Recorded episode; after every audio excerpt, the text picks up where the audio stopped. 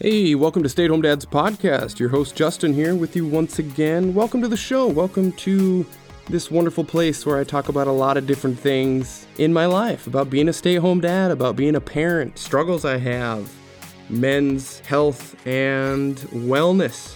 A lot of different things we think about. Plus, I throw in a few other random things and thoughts that I have, and hopefully, something in that bag of tricks amuses you or enlightens you in some way. So, thank you for being here. Thank you for tuning in today. So, did you hear? Well, just consider this a little PSA, if you will. The Surgeon General has just recently released an advisory alerting the public to loneliness, that it has become a complete epidemic. Would you ever think that was possible? I mean, sure, we all go through periods of loneliness, right? I mean, it's pretty normal. What's the big deal? We all deal with it. And as far as I'm concerned, it's just something that happens. It's part of life. It comes and goes, and, and we move on. So, why the red flag? Well, this report released by Health and Human Services states that, and I'll read you this little excerpt from it. It says, quote, "The lack of social connection poses a significant risk for individual health and longevity. Loneliness and social isolation increase the risk of death by 26 and 29%. More broadly, lacking social connection can increase the risk of premature death as much as smoking 15 cigarettes a day." Really? In addition, poor or insufficient social connection is associated with the increased risk of disease, including 29% is- increased risk of heart disease and 32% increased risk of stroke. It's also associated with increased risk of anxiety, depression, and dementia.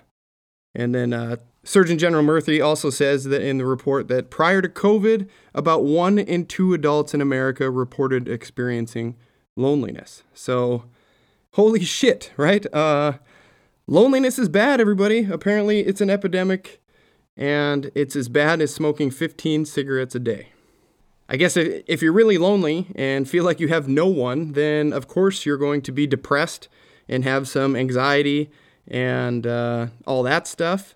But being in that state is as bad as smoking 15 cigs a day? I don't know, man. 15 cigarettes, that, that sounds like a lot. That sounds very damaging to your health, you know?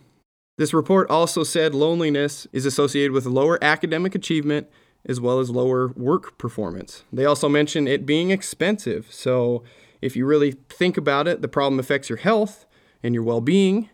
And if those two things are in the shitter and not good, then you and or your insurance or the government will be paying for your health care due to your lonely ways. So I don't know. It's, it's a big deal, bigger deal than I thought. I saw this report and I was like, really? Come on. But here's the facts, I guess. This goes on and says in a 2022 study, only 39% of adults said that they felt very connected to others and their communities. And approximately half of the US adults say they have experienced loneliness, with some of the highest rates being among young adults. So, yeah, I never really thought about it for two seconds. And I imagine a lot of people haven't. You just kind of go through bouts of it. Just thought it was kind of like a normal thing. But here we are. And the tough thing is, is this isn't something that we can rectify alone, right? You can't fix social connection by yourself, duh, right? We are social creatures and we really rely on social connections for survival and well being. They said, and when I say they, I'm referring to HHS, the article people. They said social connection is as essential to survival as food and water. So that's pretty wild. And I actually wasn't intending on making a whole episode about this. I was just going to quickly mention this report and chat about it for a minute and leave it at that. But now that I've been reading this and kind of writing all my thoughts down, I'm interested. I'm intrigued. This is something that maybe needs to get out there. So, and maybe it's because I've been there before. I can relate to this to some aspect. I mean, I think we all can. We've all come across some form of loneliness in our lives. So, hopefully, this will provide some value, some insight in value.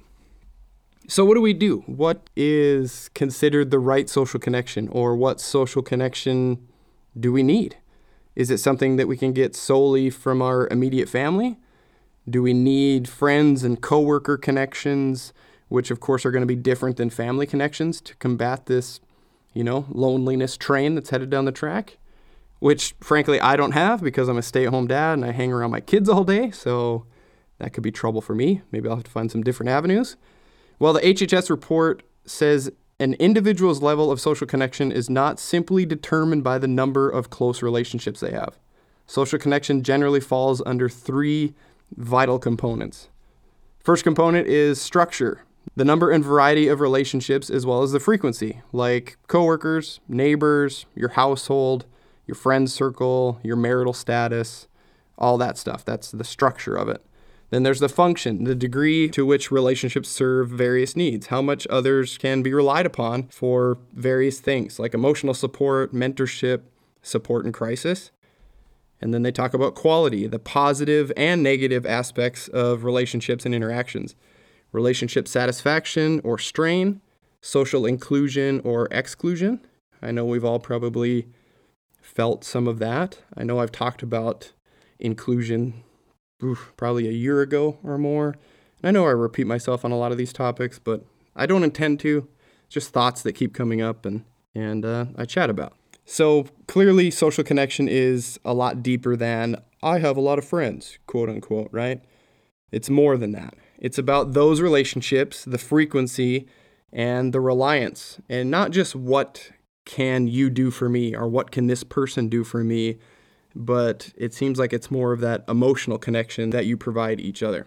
Kind of like that best friend category, that close friend category, right? Those few people that you can really rely on and trust and talk about anything and really lean on in all times of your life versus just a bunch of acquaintances or quote unquote friends that you just, you know, see now and then. That's I think those are two totally different categories of friends.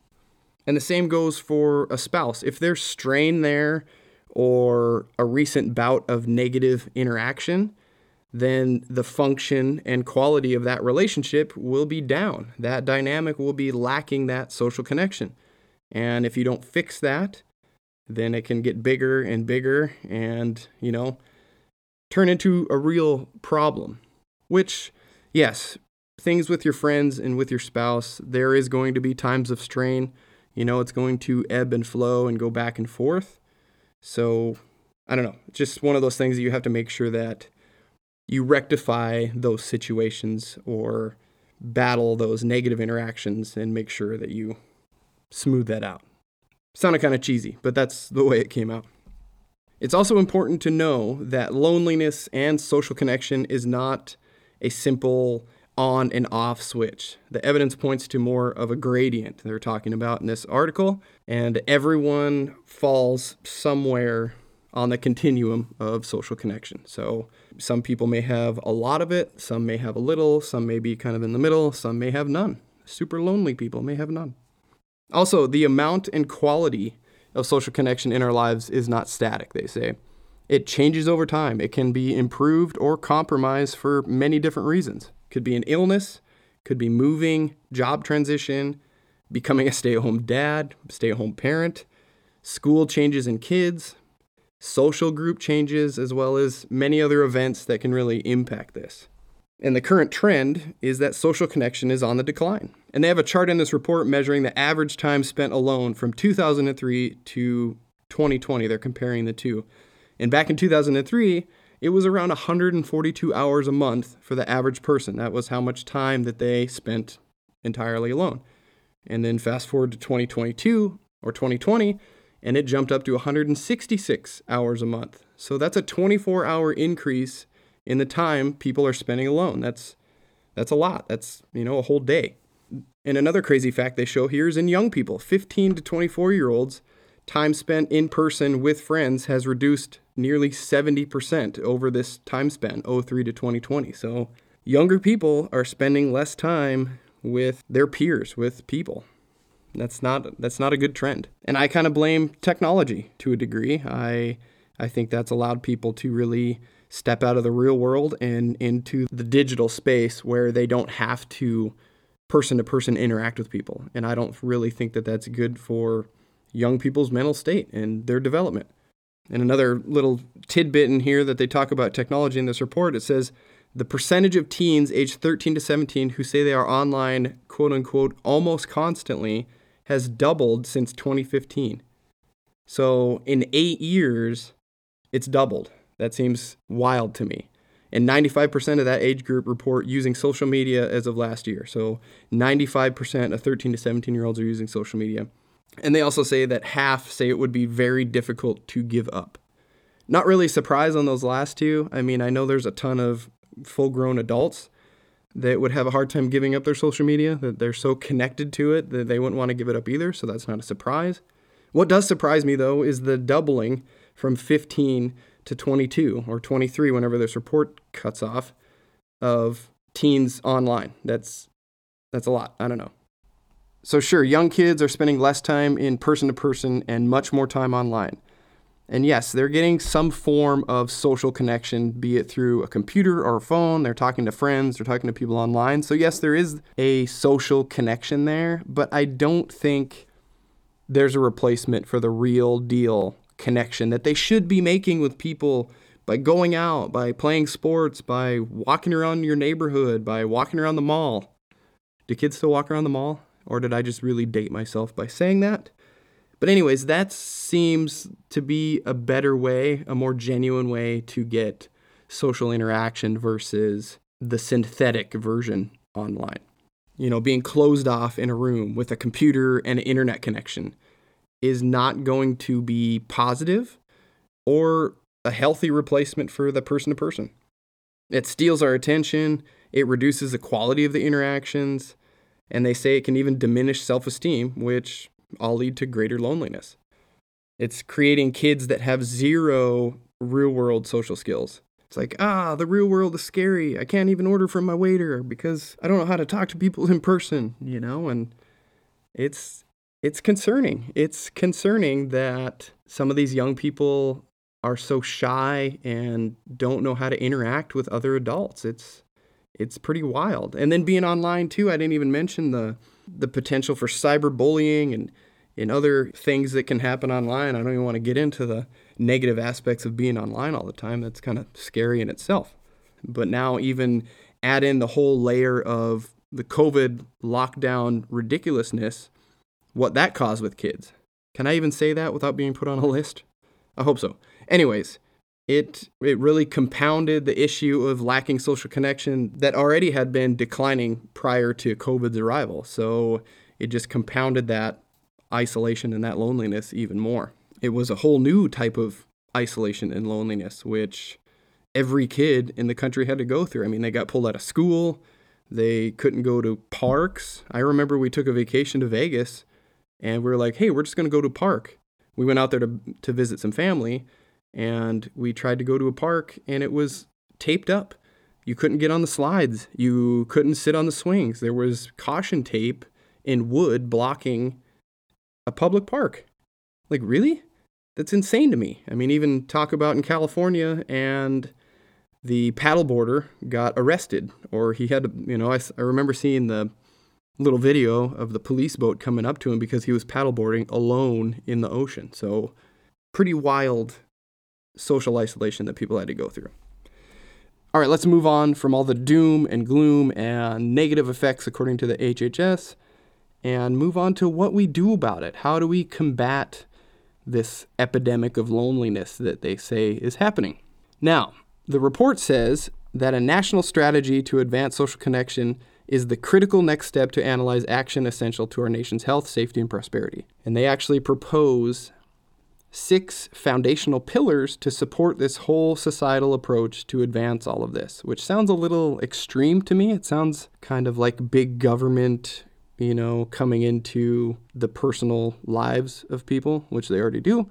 But that's what it sounds like to me. It's loneliness. We all go through it, it goes up and down. But they mention these six foundational things, which honestly, I'm not going to read through them. I did, and man, they were word salad boring. It was a typical, I don't know, government report of just word vomit, super boring. So if you want to read them yourself, just check out the link. It's in the description of this show. read it and go through it. There is good information in there, but me going over these six pillars is not going to happen here because like I said, I tried to read it and I was just like, "Oh my gosh, I can't I can't convey this without you falling asleep, okay? That's the real reason. Mainly they just talk about strengthening social infrastructure in local communities. Another one was pro connection public policy, cultivate a culture of connection, stuff like that. So, not very riveting. Read through it if you want to. Just uh, putting that out there. So, let's get into a couple of my own ideas as well as a few that I read on the web from berkeley.edu, and then I'll close out this episode for the week and we can move on with our lives. So, first one is keep a positive and constant connection with family and talk often.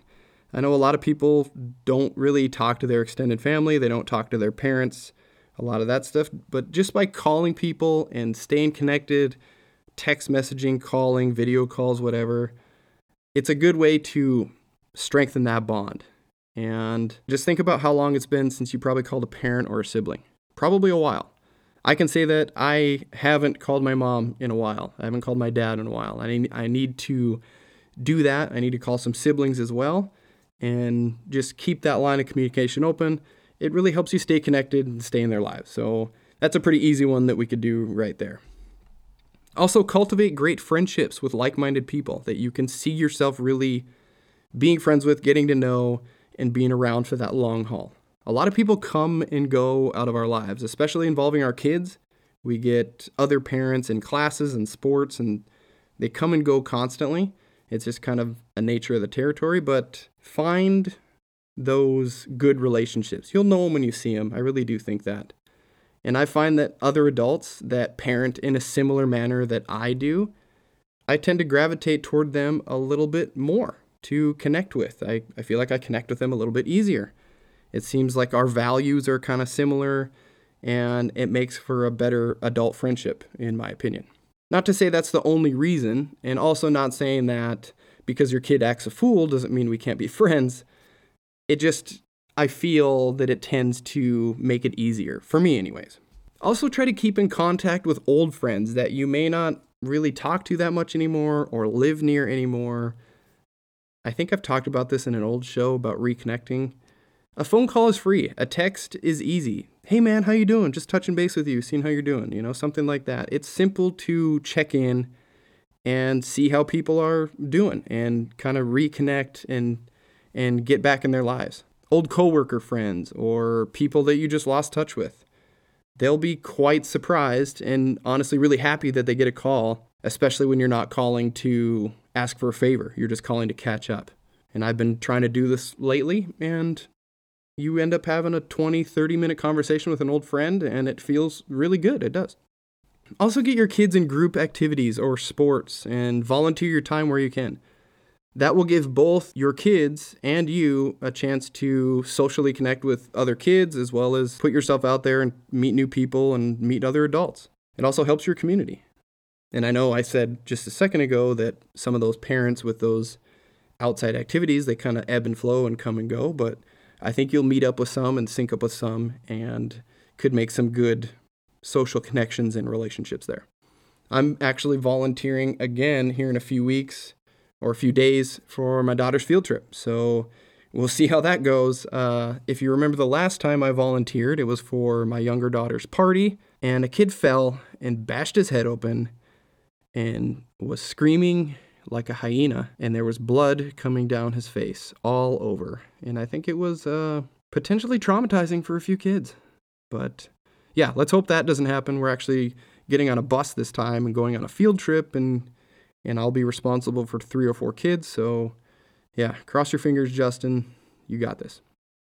All right, this other article that I read says to imagine what your ideal relationship would look like with a friend. They say that that's a good step in making those connections when you essentially know what you're looking for and you kind of keep an eye out for that or you keep those thoughts in your mind and be like, "Hey, this this person, this guy's got a he oh, he likes this, he likes that.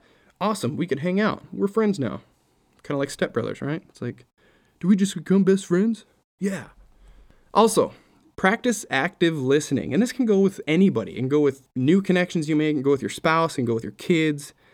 Connect with someone by tuning in to what they are saying and actually showing interest, showing empathy, and showing understanding, okay?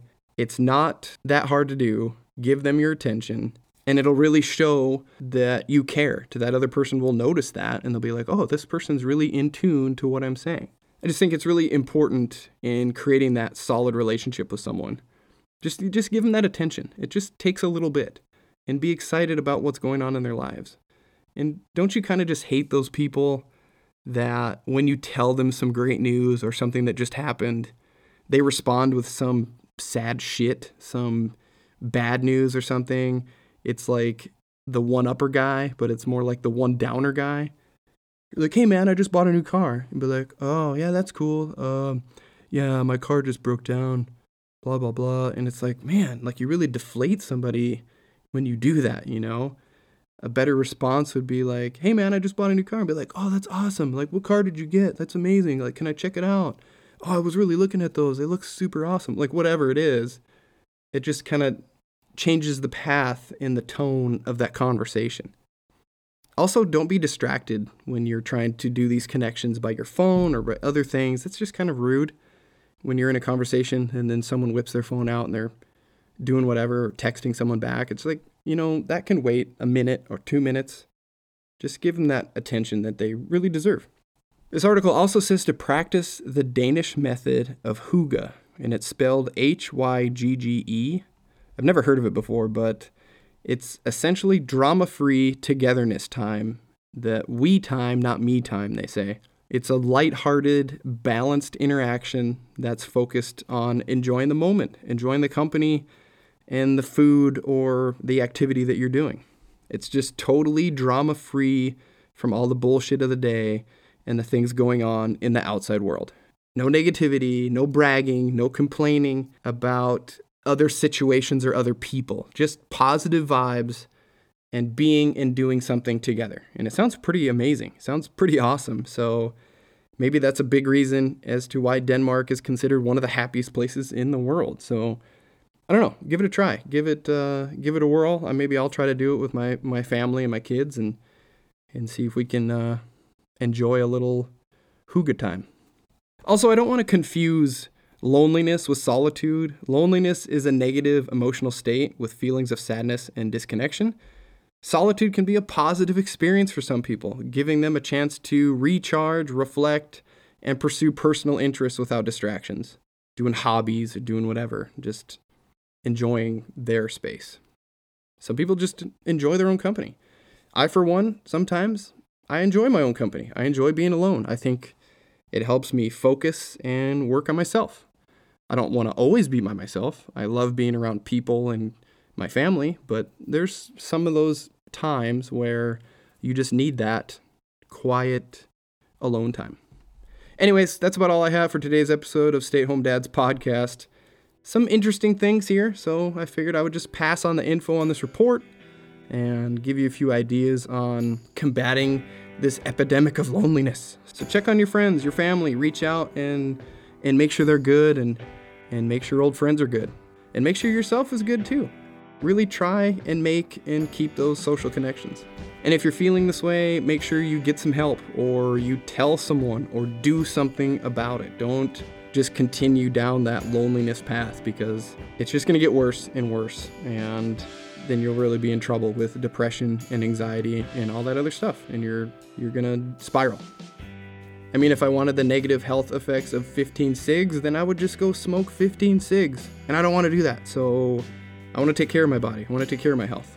And like I said, if you want to read more on that report, just click the link in the description and uh, check it out. It does have interesting info in it, and I'm barely scratching the surface here. So, I mean, it's like 80 plus pages. Also, if you have any questions or comments for me, please hop over to podbean.com or my Instagram page at stayhomedads underscore podcast and let me know. Leave a comment, leave a leave a message, leave a leave a like, and let me know what you think of today's episode. All right, that's all I've got. So thank you for listening once again, and I will talk to you next week. Bye.